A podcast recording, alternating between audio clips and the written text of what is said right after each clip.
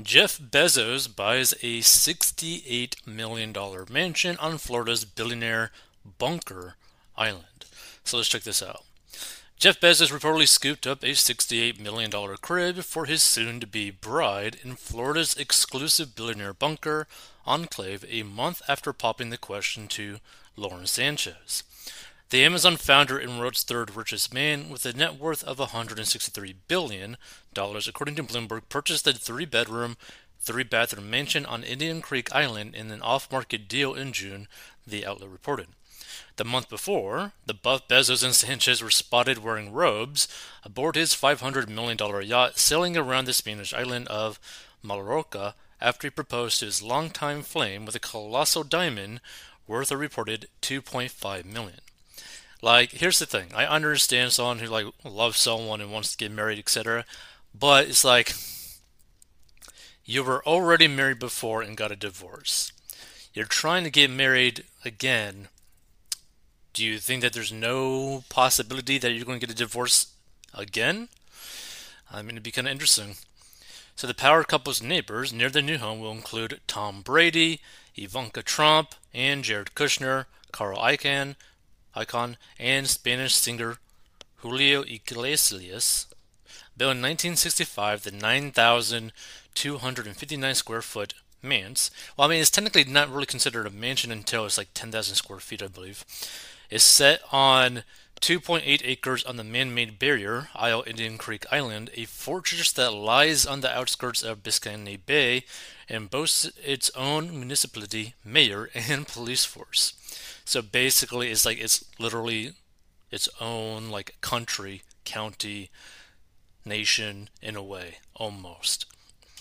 The property was previously owned by Tulia Suki or Susi de Gonzalez Gorondana, a former hotelier and manager at MTM Star International Corp., a company with ties to Panama, Bloomberg reported. Public records show that the last recorded sale before Bezos was in 1982 for 1.4 million. Adjusted for inflation, that's about 4.4 million today. Representatives for Bezos did not immediately respond to the post request for comment, and Indian Creek boasts about 40 waterfront properties, all facing the water, along with an 18 hole golf course stretched across 294 acres.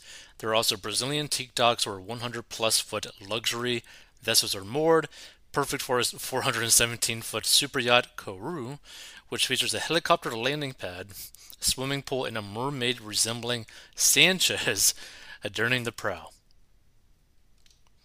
Like the thing is, is like, hold on. According to the 2021 census, the population of the island was just 81. what? One eight figure property may not be enough for Bezos, who's reportedly looking to buy a neighboring lot, an unnamed source told Bloomberg. According to Homes.com, that parcel is for sale for 85 million.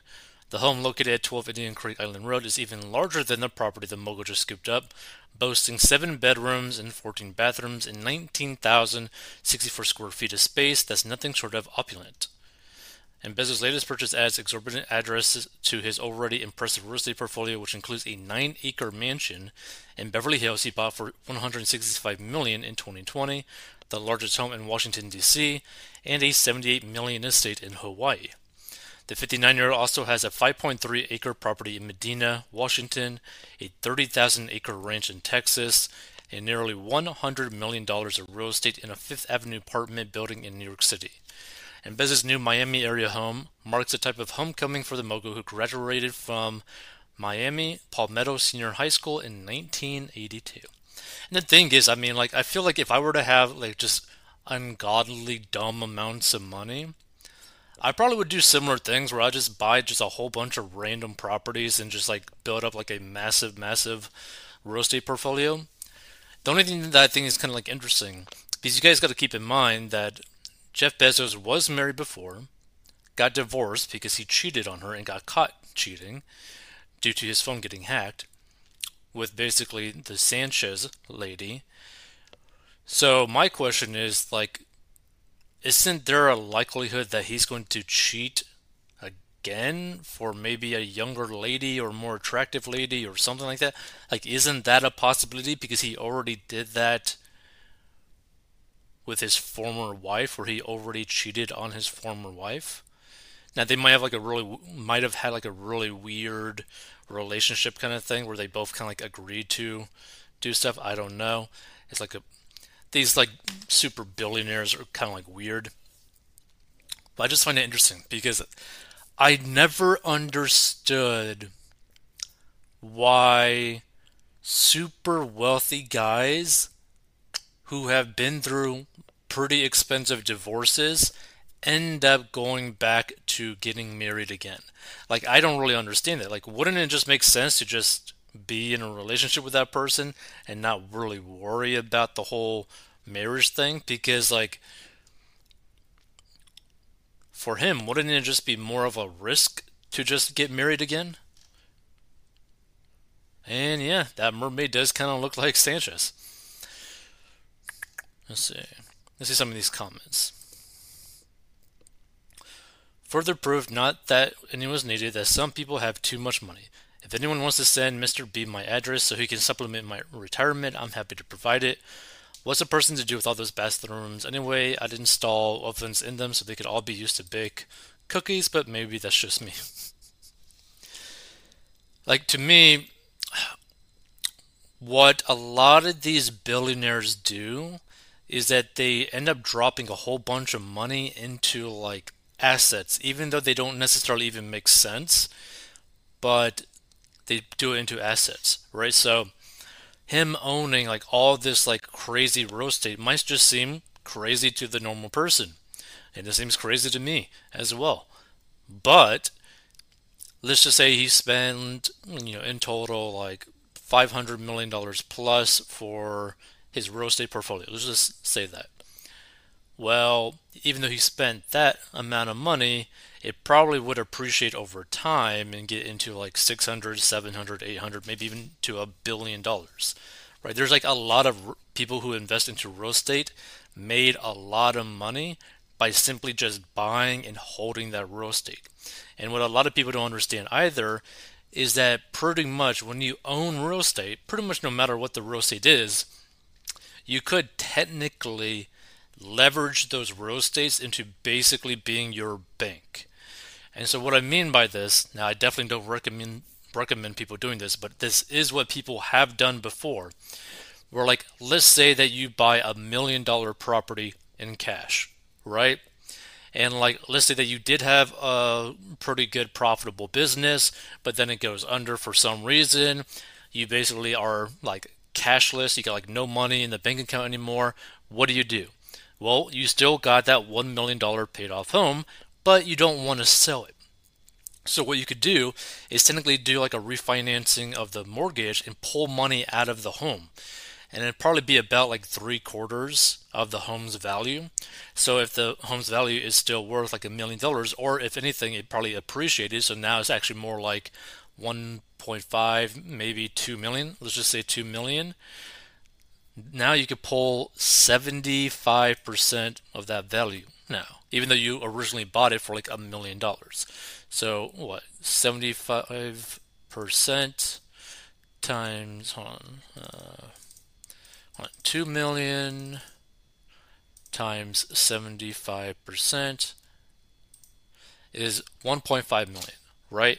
So you could probably pull about 1.5 million in cash to basically one, pay the mortgage on the home that you now have, but then also fund whatever endeavor that you want to to rebuild your massive net worth. Like this is how like a lot of um a lot of entrepreneurs or like business owners can basically keep going back from zero is that they still have assets that they have access to that they could just pull money out of. Now, again, this is a very foolish way to go about it. You shouldn't be in a situation where you got no money, but a massive asset. Like, that doesn't really make any sense.